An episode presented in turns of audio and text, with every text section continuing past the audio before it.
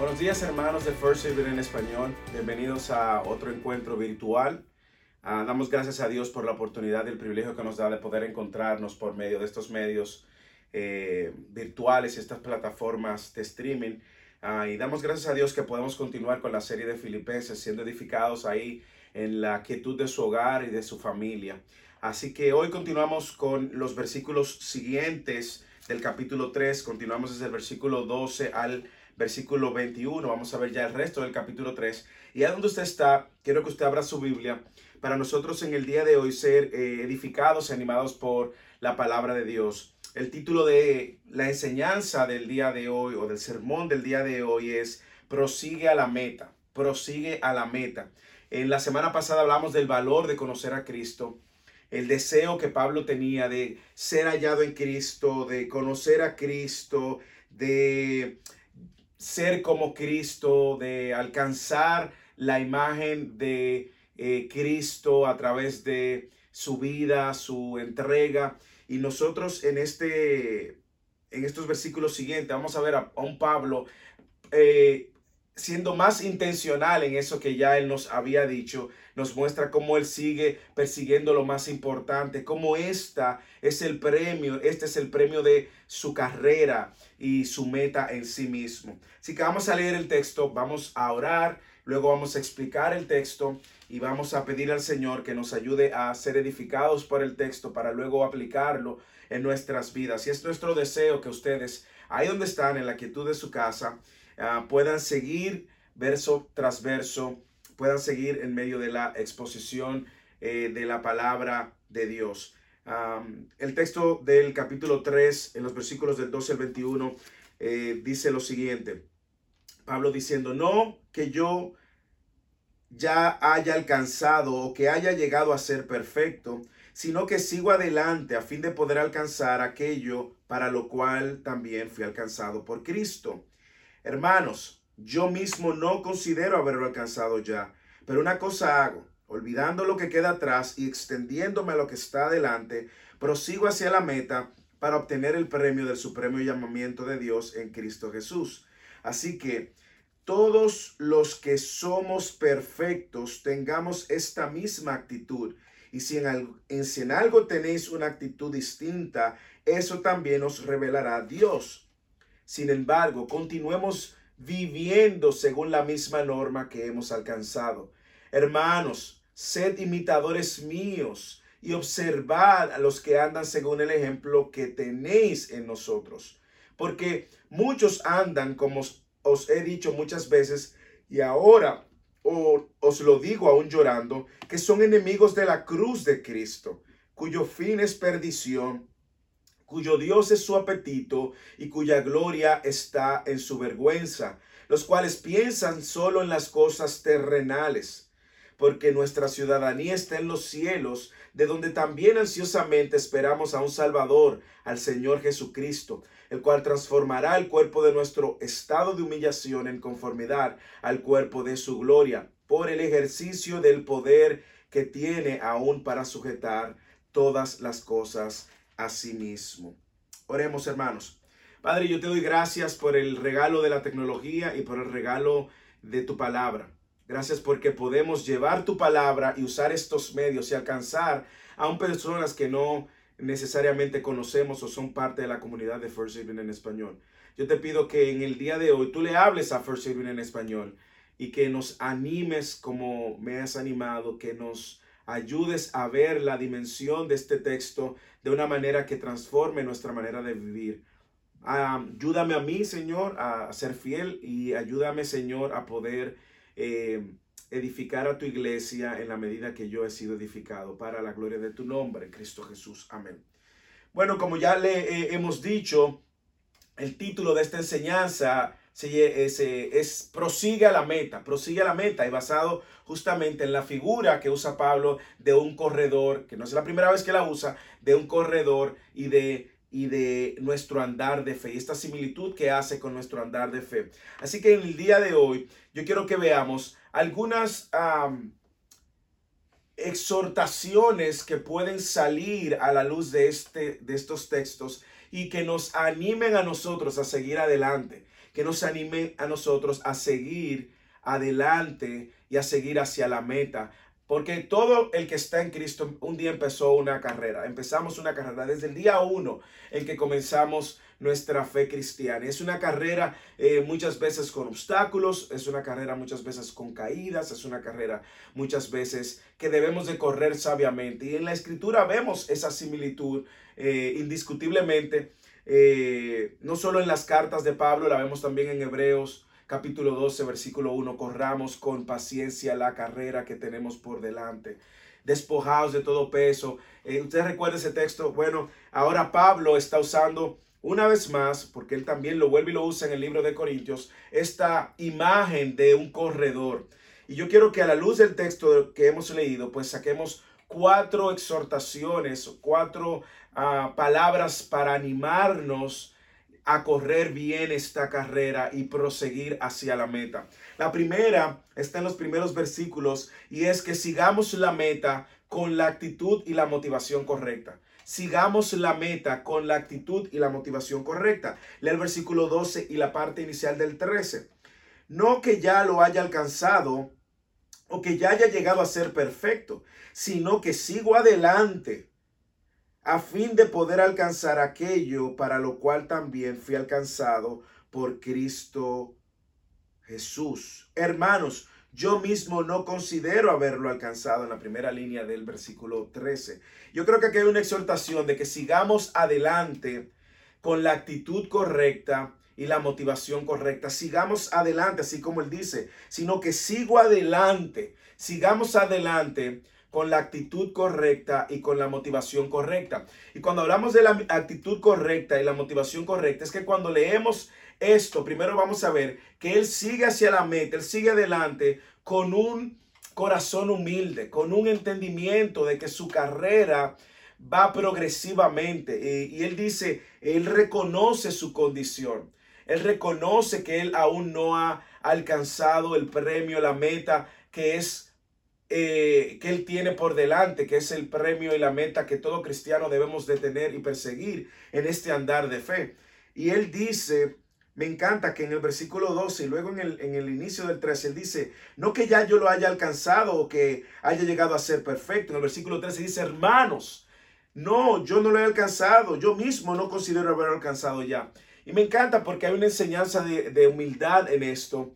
Eh, es no seguir adelante o no seguir a, la, meta como sigue, como, sigue, como sigue o avanza la cosmovisión del mundo. Yo no sé si a usted le ha pasado, pero en el mundo corporativo y empresarial muchas veces la gente tiene una meta, adquirir una posición eh, o buscar un estatus y eso lo va a hacer sin importar a cuántas personas atropelle, sin importar a cuántas personas lastime, sin importar los daños que cause en el camino. Bueno, este no es el ejemplo, esta no es el modelo ni la cosmovisión que el cristiano tiene, aunque tristemente vemos que en algunas iglesias se dan este tipo de competencias, de que la gente tiene una meta, tiene un propósito y lo va a hacer por encima del daño que cause. No es así.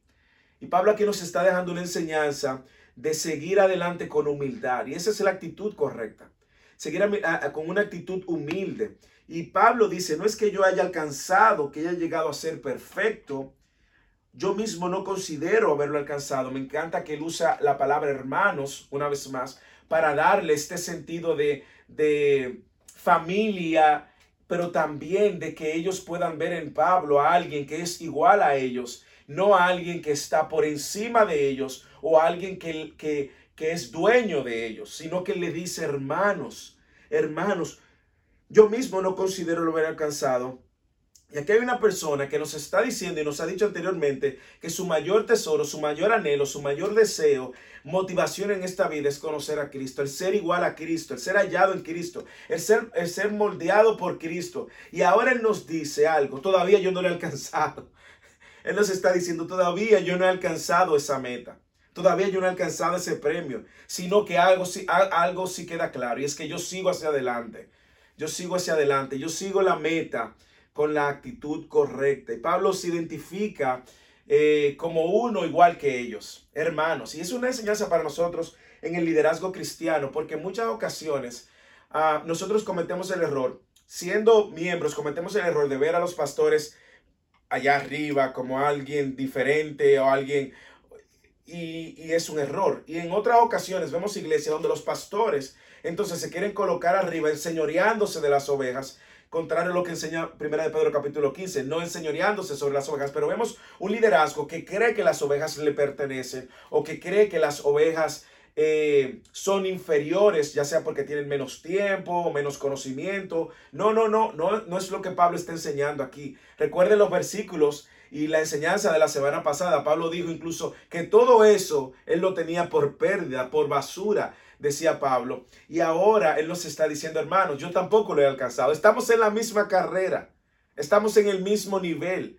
Yo no soy un súper eh, es, eh, yo no estoy en un, en, un, en un, nivel mayor que el tuyo, tristemente como se enseña muchas veces. algunos enseñan una escala de liderazgo dentro de la iglesia, incluso no bíblica, pero nosotros vemos a Pablo aquí enseñándole a esta iglesia que él tampoco, al igual que ellos, lo ha alcanzado. Yo creo que es una enseñanza, como decía el liderazgo, el pastor, escucha hermano, hermana, tampoco lo ha alcanzado. El pastor es una oveja igual que usted con el llamado de dirigir las ovejas. Pero eso no lo hace a él ni mejor que nadie, ni tampoco lo pone a él en una posición de enseñorearse de nadie, ni de manipular a nadie para agendas o propósitos personales. No es así. Y Pablo le enseña a los líderes también que no somos superiores, eh, y que liderazgo no es con tener una posición superior, sino que liderazgo es con seguir a Cristo. Pablo también quiere enseñarle que él mismo no ha llegado a ese nivel de perfección y de madurez que todo cristiano debe de perseguir y debe alcanzar. Y quiere enseñarle también que todo cristiano debe anhelar y perseguir esa meta. Debe ser su meta. Así que tenemos a un Pablo aquí con, las, con, con la actitud correcta, una actitud humilde. Yo creo que también eso nos enseña a nosotros a quitarnos un poco de presión. Muchas veces nosotros somos muy duros con nosotros mismos y decimos, yo tengo 20 años en la iglesia y mire, no he hecho esto, no hago aquello, no hago aquello. No, no. Usted prosiga la meta, prosiga la meta, prosiga la meta al premio, al llamamiento que hemos recibido. Lo segundo que Pablo nos enseña en estos versículos es a tener la motivación correcta.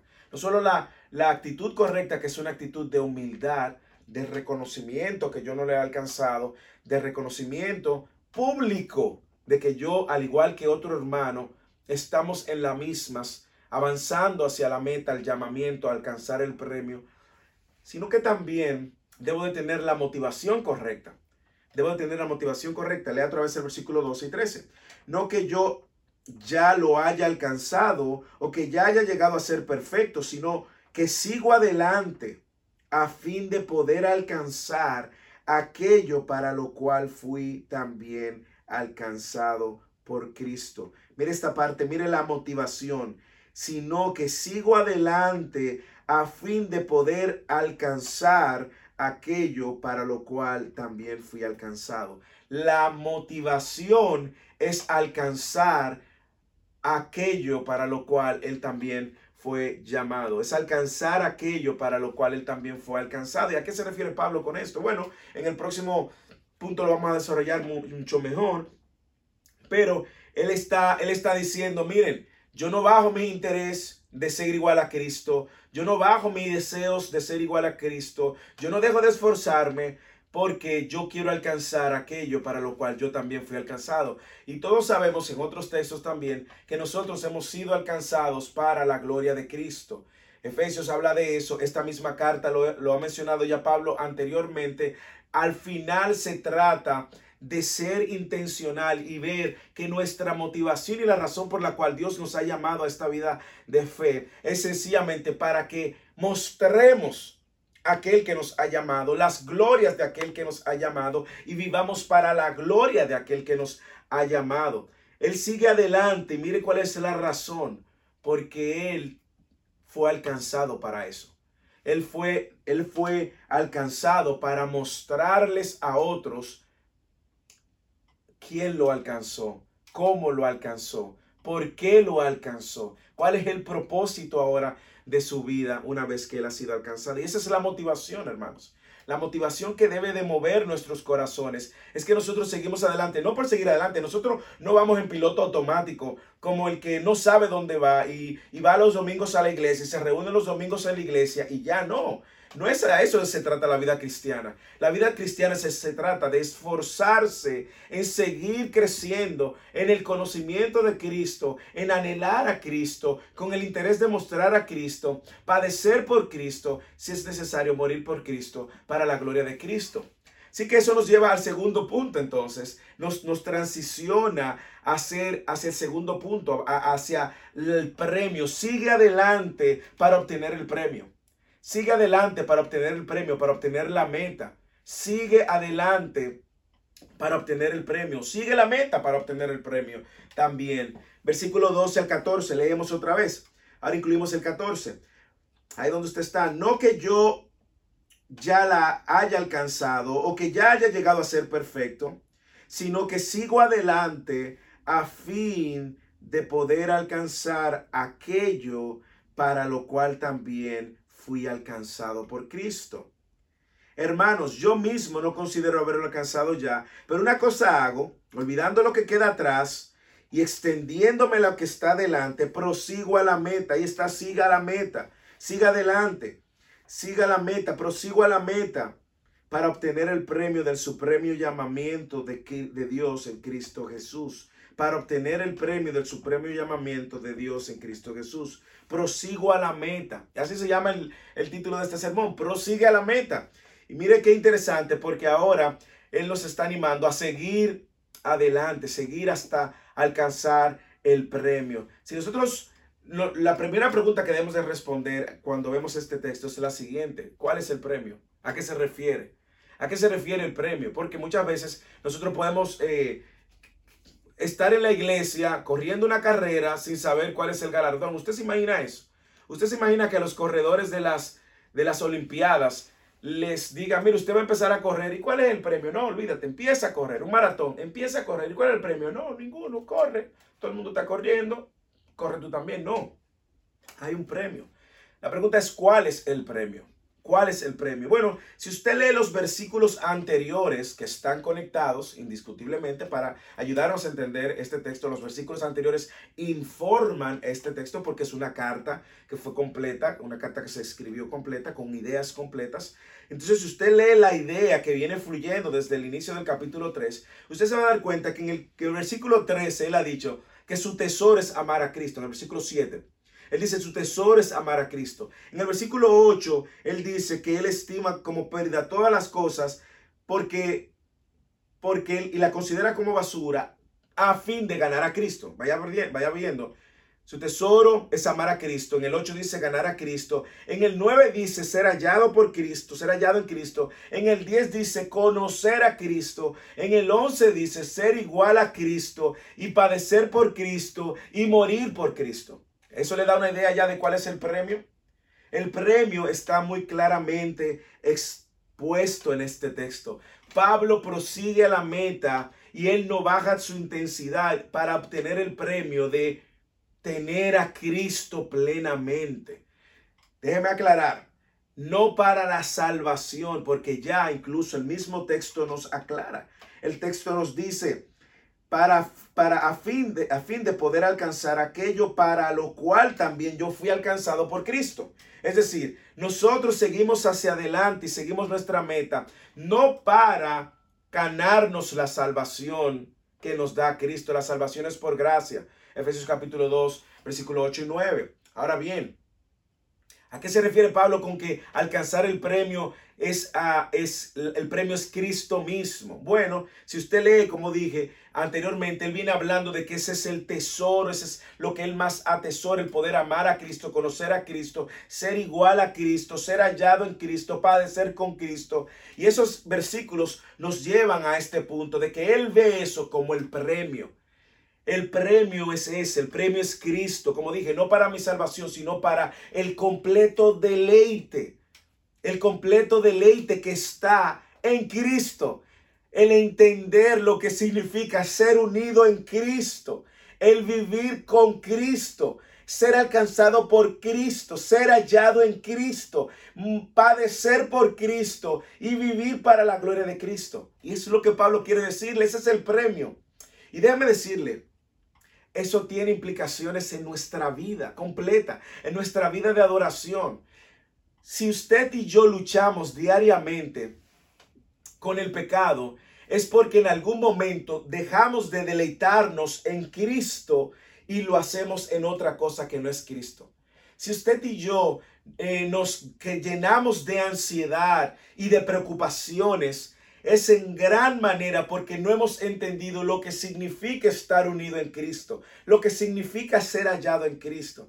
Si usted y yo en, en el día a día nos cuesta obedecer lo que hemos recibido por medio de su palabra, es porque no hemos entendido lo que significa atesorar a Cristo. Y Pablo dice, ese es el premio. El premio es ese, la meta es una entrega completa a Cristo porque el premio es Cristo. La meta es parecerse más a Cristo, porque el premio es Cristo. La meta es poder vivir por Cristo, porque el premio es Cristo. Su meta es padecer y si es necesario morir por Cristo, porque su premio es Cristo. Al final nosotros vivimos, y dicen otros textos, que nosotros vamos creciendo conforme a la imagen de Cristo, de aquel que nos salvó. Nosotros vivimos y andamos día a día persiguiendo crecer en una manera que los demás vean en nosotros a Cristo. Por eso llamarnos cristianos.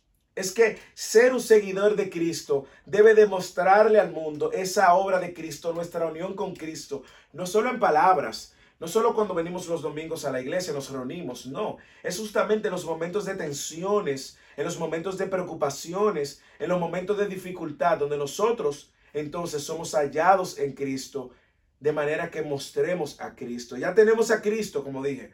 Ya nos alcanzó, dice el versículo 13.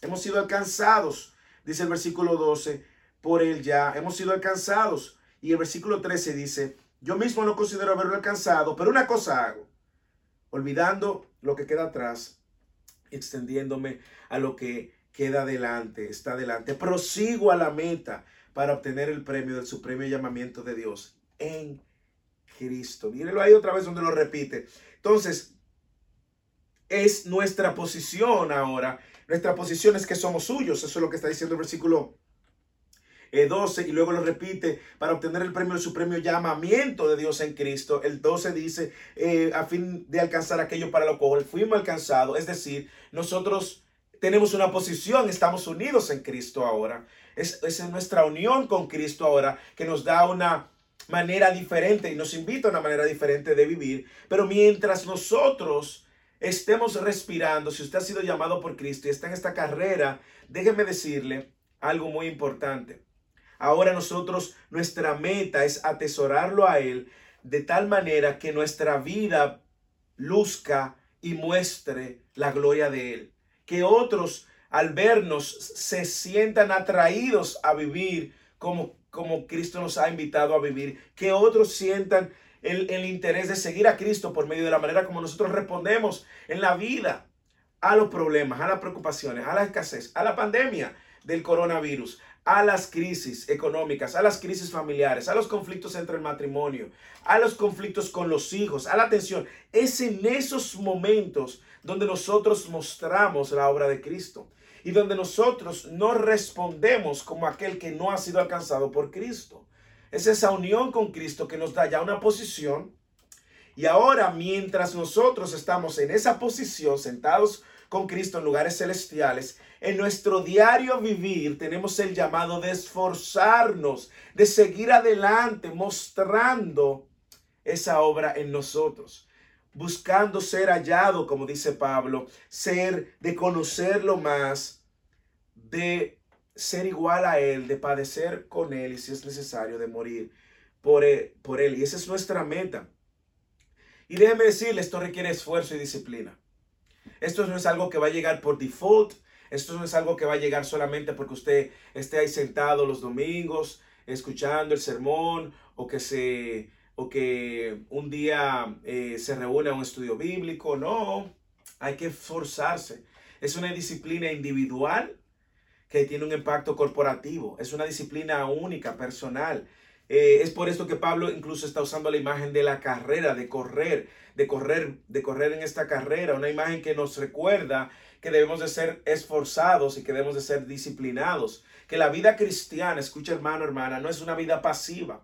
Eh, sino un llamado a actuar, a esforzarme, a seguir adelante. No es como la película de Matrix, aquellos que son quizás eh, de unos añitos atrás, recordemos esta serie, esta saga de la película de Matrix. Y algo que hacía la película de Matrix era que te sentaban en una silla, te conectaban y por medio de esa conexión te transferían todos los conocimientos y de repente ya tú podías volar un helicóptero o podías aprender las mejores artes marciales y combinarlas. No, esto no es un efecto Matrix que yo me siento en la iglesia y ya yo tengo lo que... No, no, no, ese es un medio para nosotros seguir creciendo y avanzando en nuestra vida de fe y nuestra vida cristiana, pero hay un llamado individual, hay un llamado de parte de Dios a todos los cristianos a esforzarse de manera individual y ser disciplinados y seguir adelante, seguir a la meta de conocer a Cristo, de amar a Cristo, de parecerse a Cristo, de vivir como Cristo, de padecer por Cristo si es necesario,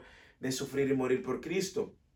La vida cristiana no es tipo Matrix que te conecta, la vida cristiana es no es pasiva, donde yo me siento los domingos y escucho al pastor predicar y ya, y, y, recibí como una carga para vivir la semana y sobrevivir. No, la vida cristiana es una vida de disciplina y esforzarse en conocer más de Cristo, de su obra, de qué Él le ha hecho, de quién es Él, de lo que implica mi unión con Él, porque eso va a repercutir en mi vida.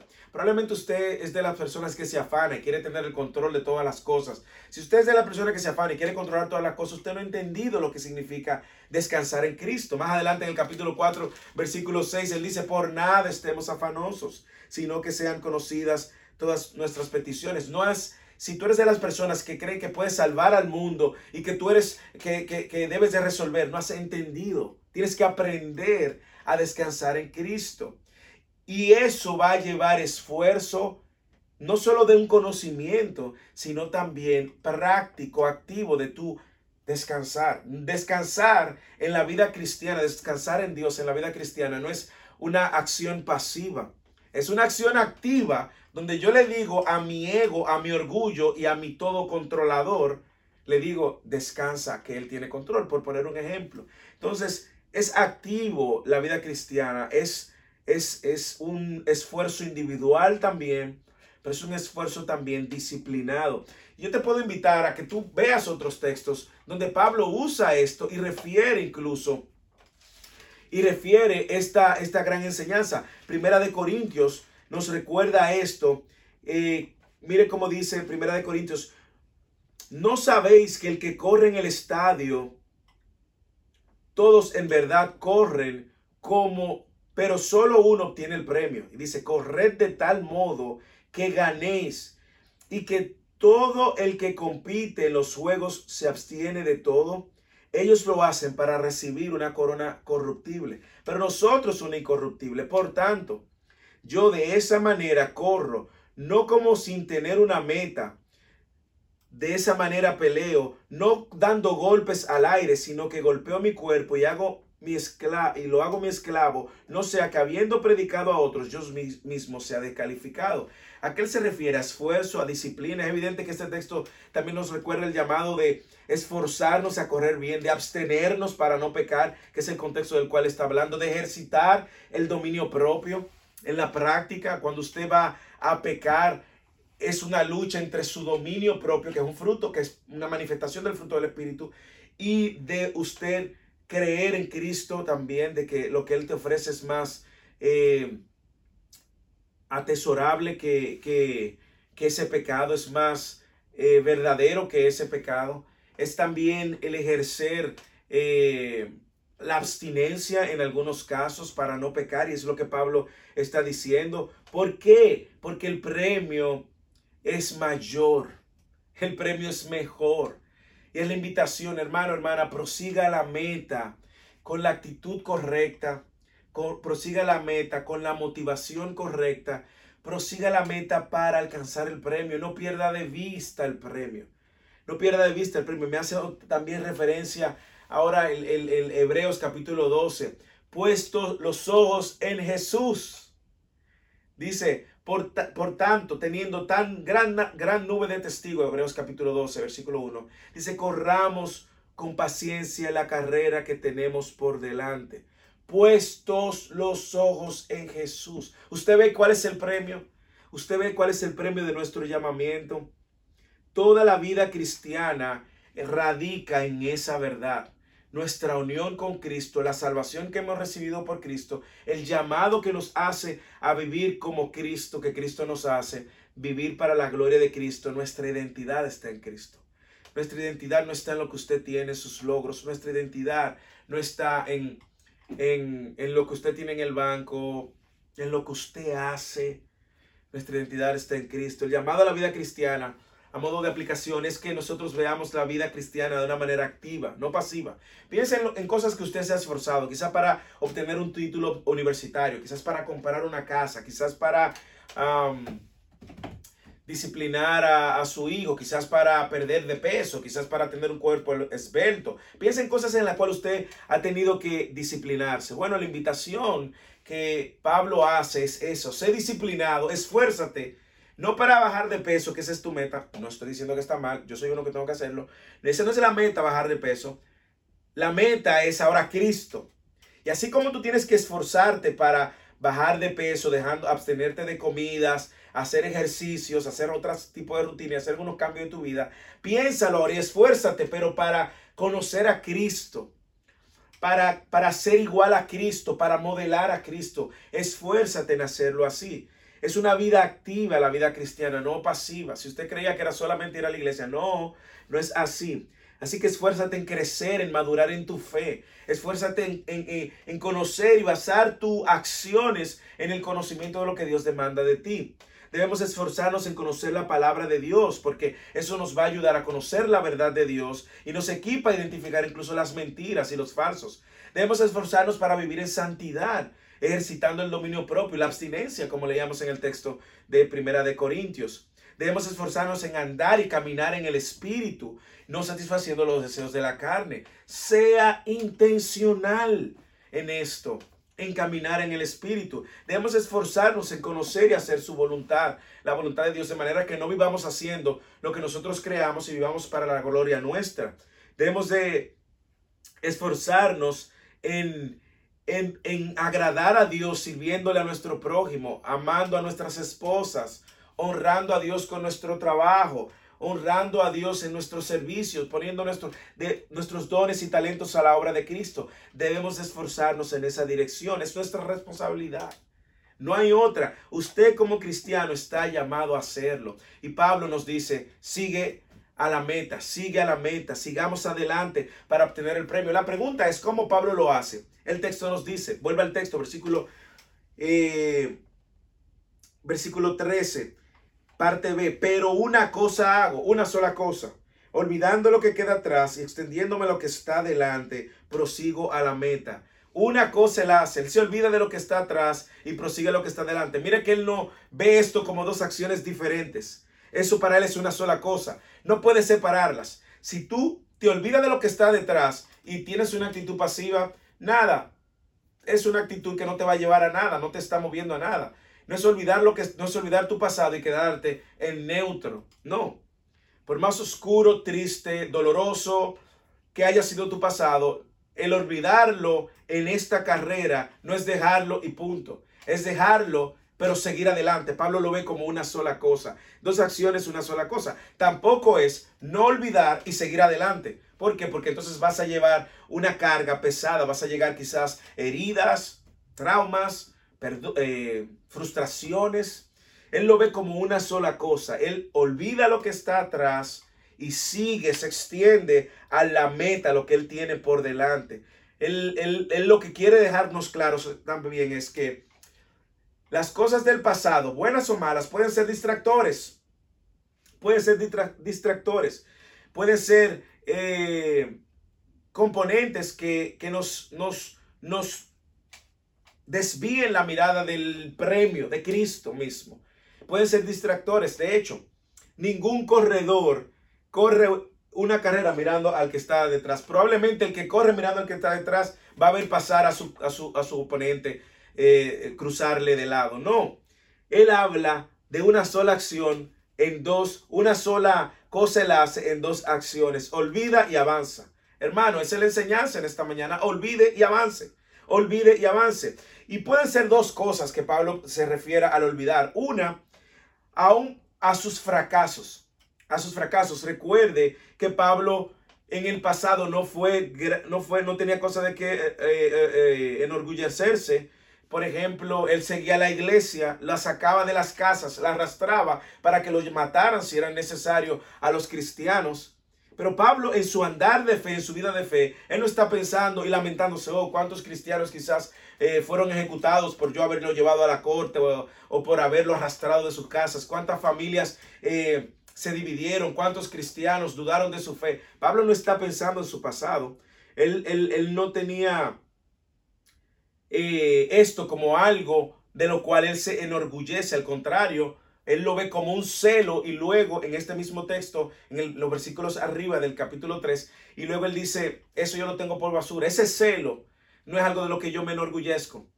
Esas, los fracasos pueden distraernos, pueden distraernos en, el andar de nuestra fe. Pablo era celoso, fariseo, él perseguía a la iglesia, él sabía que no era algo eh, necesariamente ahora de lo cual él se enorgullecía, y él tenía que olvidar sus fracasos.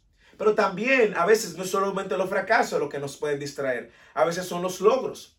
Y tampoco los logros deben ser algo que nosotros no, nos desvíe la atención.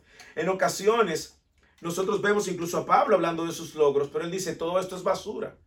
Todo esto es basura, lo, repite en varias ocasiones en el capítulo 3. Él dice, lo desecho, lo he deshecho, lo he puesto a un lado o lo estimo como pérdida a fin de ganar a Cristo. Porque esa es su meta. Ese es su premio. El, mostrar a Cristo en su vida.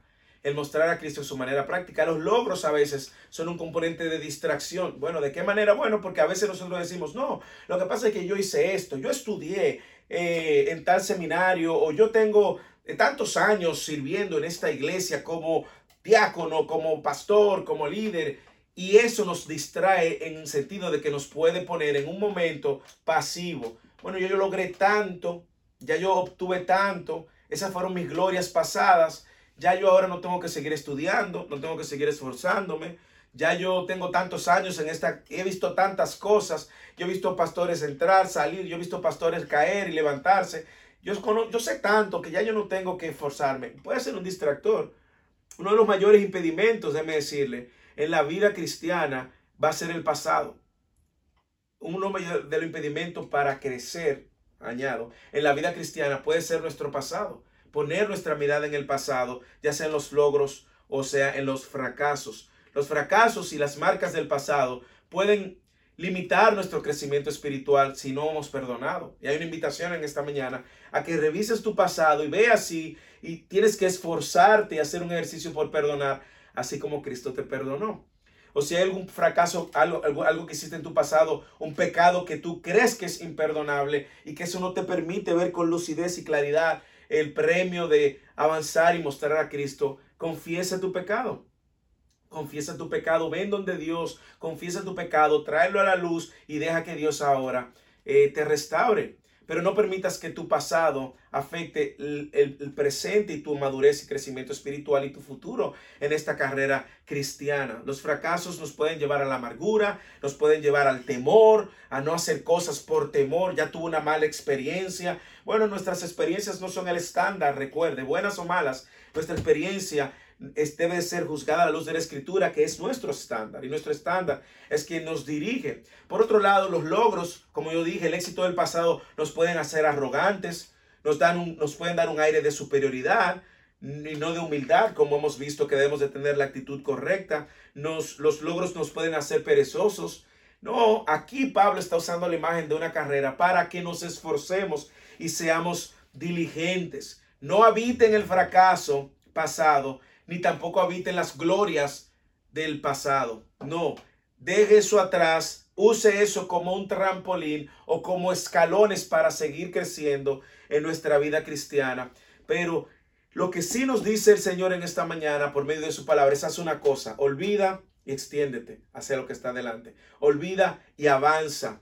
Algunas preguntas que pueden servirnos para nosotros incorporar nuevas acciones o avanzar en nuestra vida cristiana de manera diligente, eh, ya que el cristiano tiene la responsabilidad. Yo le dije, esto no va a suceder por default, eso no va a suceder porque sí, usted tiene que esforzarse.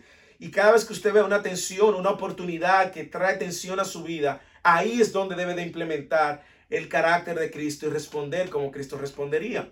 Aquí algunas preguntas que nos pueden servir para aplicación. ¿Cuáles fracasos hay en tu vida que debes dejar atrás? ¿Cuáles pecados debes de confesar? ¿Cuáles malos hábitos debes de cambiar? ¿Cuáles son las relaciones que debes de romper y que debes de dejar? ¿Cuáles son las conversaciones que no debes de tener? ¿Cuáles son nuevos hábitos que debes de adoptar?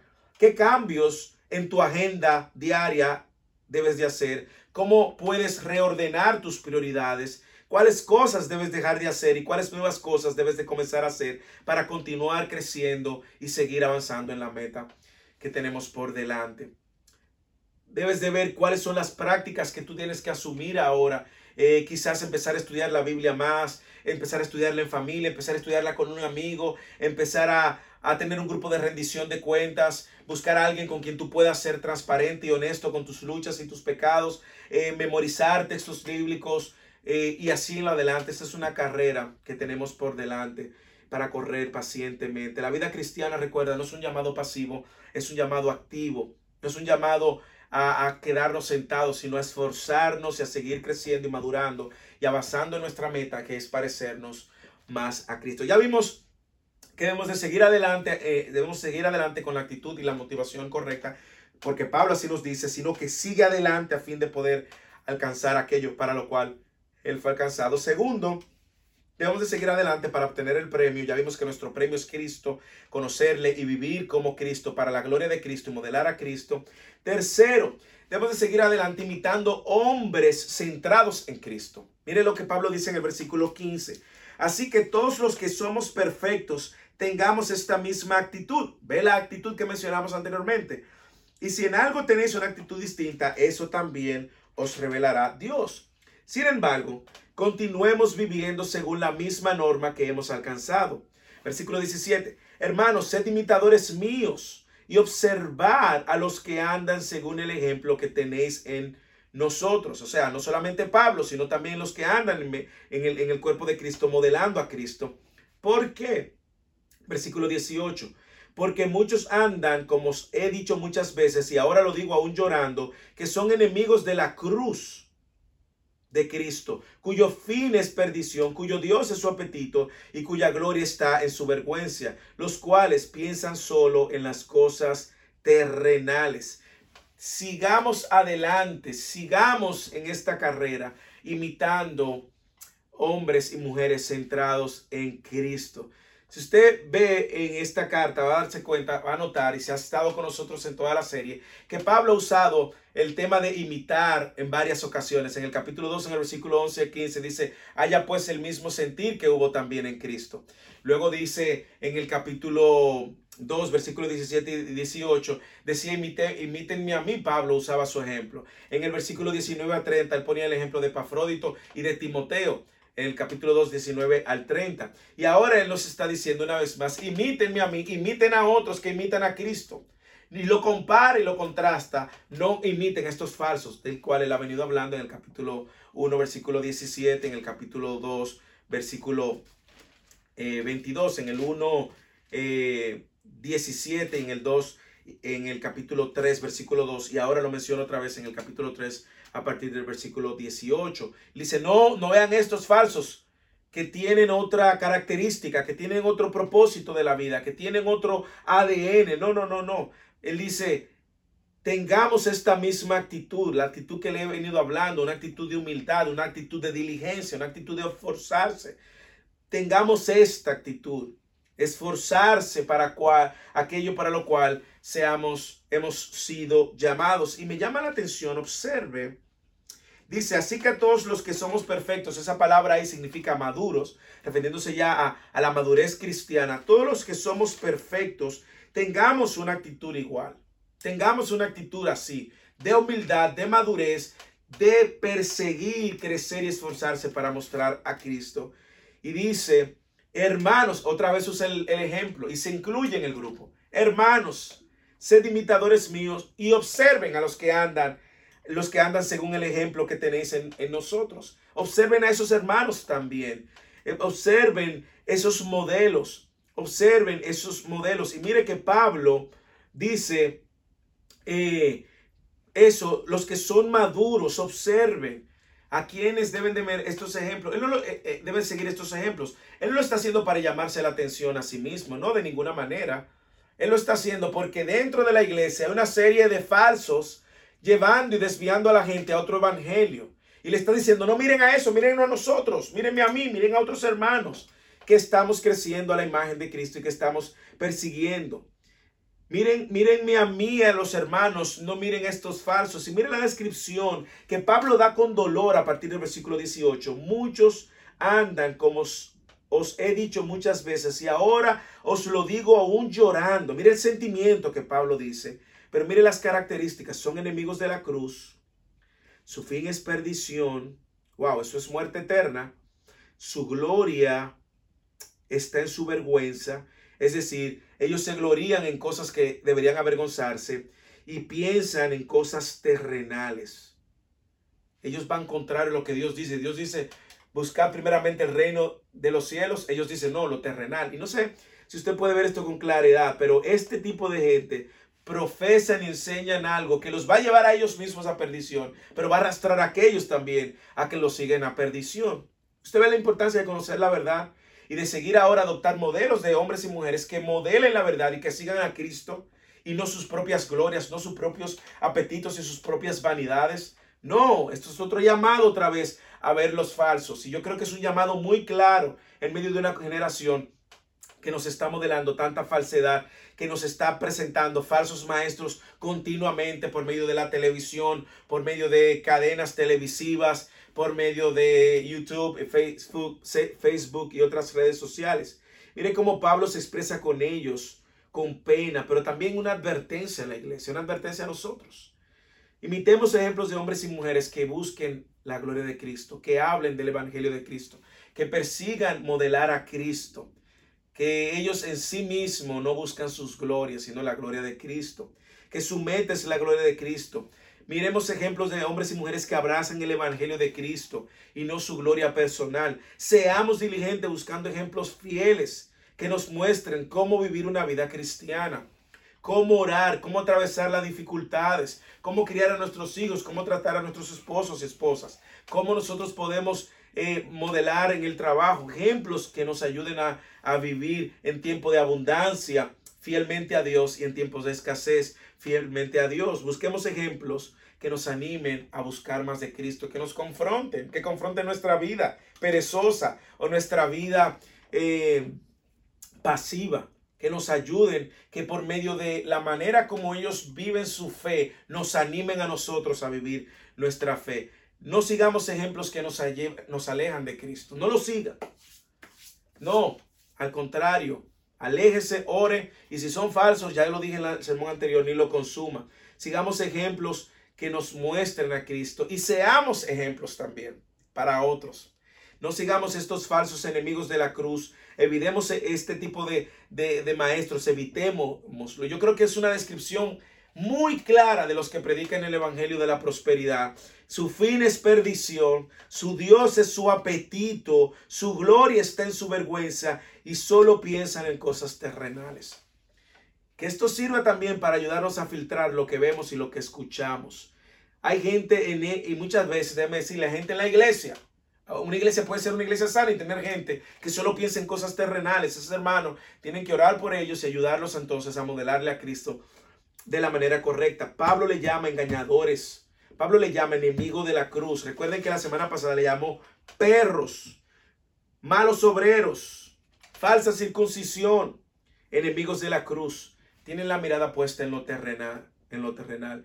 Dios nos ha dado ejemplos piadosos, no solamente en la vida presente, en la vida pasada. Yo le animo a que lean biografías, biografías de hombres y mujeres que vivieron su vida, gastaron su vida, invirtieron su vida por la causa de Cristo. Así que busquemos ejemplos así, tengamos la actitud correcta y la motivación correcta, sigamos adelante también eh, con la mirada puesta en la meta, prosiguiendo al premio, sigamos adelante también con ejemplos piadosos y por último, ejemplos que muestren a Cristo y por último, sigamos la meta con la esperanza del retorno de Cristo. Sigamos la meta teniendo en mente que Cristo vuelve por su iglesia. Hermanos, versículo 20 al 21. ¿Por qué? ¿Por qué? ¿Por qué te recomiendo esto, Pablo? Pablo nos dice, ¿por qué te digo que sigas ejemplos piadosos que, muestren a Cristo? ¿Por qué te recomiendo que sigas esforzándote por el premio del cual tú has sido llamado, por el premio que es Cristo, para que vivas como Cristo? ¿Por qué te invito a que tengas la actitud humilde correctamente y la motivación que nace de haber sido alcanzado por Cristo? ¿Por qué? Porque Cristo regresa. Eso es lo que dice en el versículo 20. Porque nuestra ciudadanía está en los cielos, de donde también ansiosamente, ansiosamente esperamos a un Salvador, el Señor Jesucristo, el cual transformará el cuerpo de nuestro estado de humillación en conformidad al cuerpo de su gloria, por el ejercicio del poder que tiene aún para sujetar todas las cosas a sí mismo. Qué, qué gran esperanza tenemos la razón final por la cual Pablo anima a su iglesia y el Señor en esta mañana nos anima a vivir por Cristo, a modelar a Cristo, a hablar de Cristo, a mostrar a Cristo es porque Cristo viene y va a reunir a su iglesia. Qué bueno sería que nos encontrara fieles, así esforzándonos, persiguiendo eh, su meta, persiguiendo vivir como Cristo, obedecer a Cristo, anhelar, mostrar a Cristo con la mirada puesta en lo que viene. Y mire, mire cómo Pablo lo pone, mire las expectativas. Él sabe que nuestra ciudadanía no está en este mundo. Nosotros valoramos muchas ciudadanías de países. Su identidad no está ahí. Su, ciudadanía no es de este mundo. Mire cómo Pablo también dice que tiene gran fe y esperanza en el retorno de Cristo. Nosotros tenemos que tener la misma fe y la misma esperanza. Porque Cristo prometió que vendría y Él va a volver. Confíe en esa promesa. Mire cómo Pablo confiaba en la promesa de que seremos un día glorificados. Este cuerpo de muerte, ya no va, a, no va a haber coronavirus, no va a haber enfermedad, no va a haber cáncer, no va a haber lupus, no va a haber eh, derrames, infartos cardíacos, infartos cerebrales, no va a haber enfermedades. No va a haber dolor, no va a haber tristeza cuando Cristo regrese. Y Él nos está diciendo, sigamos adelante con la mirada puesta en que Cristo va a volver. Cristo va a volver. Él nos recuerda que la ciudadanía, imagínense esta ciudad de Filipenses, de Filipos, que estaban arropada por los romanos, era ciudadanía romana lo que ellos adquirían. Y ahora Pablo le está diciendo, miren, su ciudadanía no es esta. Y su Señor no es el César, es Cristo. Y el Cristo que prometió que iba a volver, volverá. El cristiano debe alimentar su mente constantemente con estas verdades. Debemos de vivir diariamente recordando estas verdades. Debemos de recordar que nuestra ciudadanía no es de este mundo. No nos aferremos tanto a lo terrenal. Esforcémonos por crecer y avanzar en, en lo espiritual como lo hacemos en este mundo terrenal. Miremos expectante al retorno de Cristo, la segunda venida de Cristo. Él prometió que vendría. Y mucho de lo que vemos que está aconteciendo a nivel mundial es parte de las señales que nos avisan que nuestro Señor vuelve por su iglesia.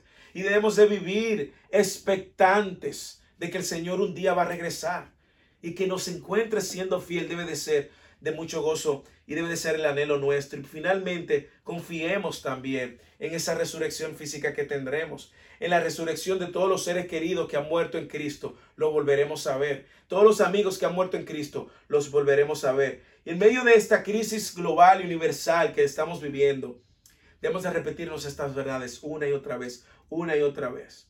La pregunta, hermanos, es si nos estamos esforzando para vivir de acuerdo a estas eh, enseñanzas, si nos estamos esforzando en confiar en Él, en confiar en su venida, si nos estamos esforzando en ser humildes y reconocer que no lo hemos alcanzado, pero que vamos a seguir adelante, si estamos esforzando en dejar atrás y alcanzar a lo que tenemos, el premio del, a lo cual hemos sido llamados. Hermanos, sigamos a la meta, prosigamos a la meta.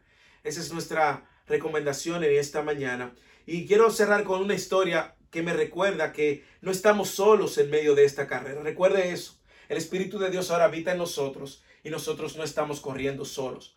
Recuerde, en el 1992, Barcelona, en 1992, la carrera de los 400 metros planos, había un corredor que ya eh, británico que había ya ganado medalla de oro en, en las competencias en el Championship de Europa y era uno de los favoritos para ganar. Su nombre era Derek Redmond, lo pueden buscar en YouTube. Y Derek Redmond era el favorito, ya había ganado, había puesto un récord en, en, la primera ronda y ahora está en las finales con vista a ganar medalla de oro para su país. Bueno, pues arranca la carrera, todos los, la audiencia, 65 mil personas en aquel estadio, esperando ver a Derek Redmond ganar uno de los primeros lugares para luego ir por la medalla de oro.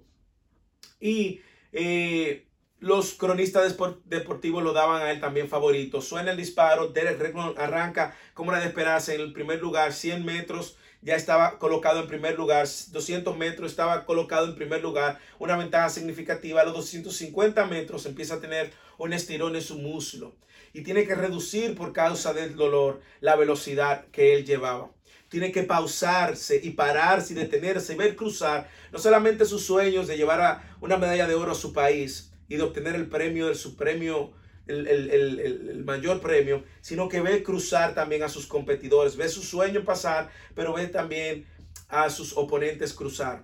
De repente de las gradas, un señor empieza a bajar, a descender, rompe con la seguridad, con la barrera de seguridad, llega hasta la meta y llega hasta donde estaba Derek Redmond, lo toma por su brazo y comienzan a cojear y a caminar juntos hasta que él terminó la carrera juntos. Ese señor era su papá, Jim Redmond. Y cuando le entrevistan a su papá, luego de haber cruzado, no pudo ganar la carrera, pero terminaron juntos la ovación de 65 mil personas. Le preguntaron, ¿por qué usted hizo eso? Vence la seguridad y llega hasta allá. Él dice, desde el momento uno que empezamos a entrenar, le dije, nosotros empezamos esto juntos y terminamos esto juntos. Y yo creo que es un buen recordatorio en nuestra carrera cristiana nosotros no estamos solos. Si usted está en medio de la carrera, recuerde que un día del cielo Cristo vino, tomó tu lugar en la cruz, sufrió lo que tú debiste sufrir, vivió la vida perfecta que tú no ibas a vivir y ahora Él está en medio nuestro, Él está con nosotros y estamos corriendo la carrera juntos. Si tú estás parado por causa del pecado, por causa de algún trauma pasado o por alguna gloria pasada, no es tiempo de quedarte en medio de la carrera. Cuentas con la seguridad que Dios descendió desde su trono y te lleva junto y camina junto hasta el final de tus días. Esta carrera solo es posible porque Él ha puesto su espíritu dentro de nosotros. Que Dios nos ayude y nos permita proseguir a la meta juntos. Si tú esta mañana estás ahí, no conoces de Cristo, no has iniciado esta carrera, es nuestra oración que vengas a Cristo y que inicies la carrera más excitante que vas a vivir para toda tu eternidad. Que entregues tu vida a Cristo, confesando a Cristo como el Señor y Salvador de tu vida, arrepintiéndote de tus pecados y sometiéndote al señorío de Cristo en esta vida y vivir con Él la eternidad. Que Dios nos bendiga. First en español. Nos vemos la próxima semana.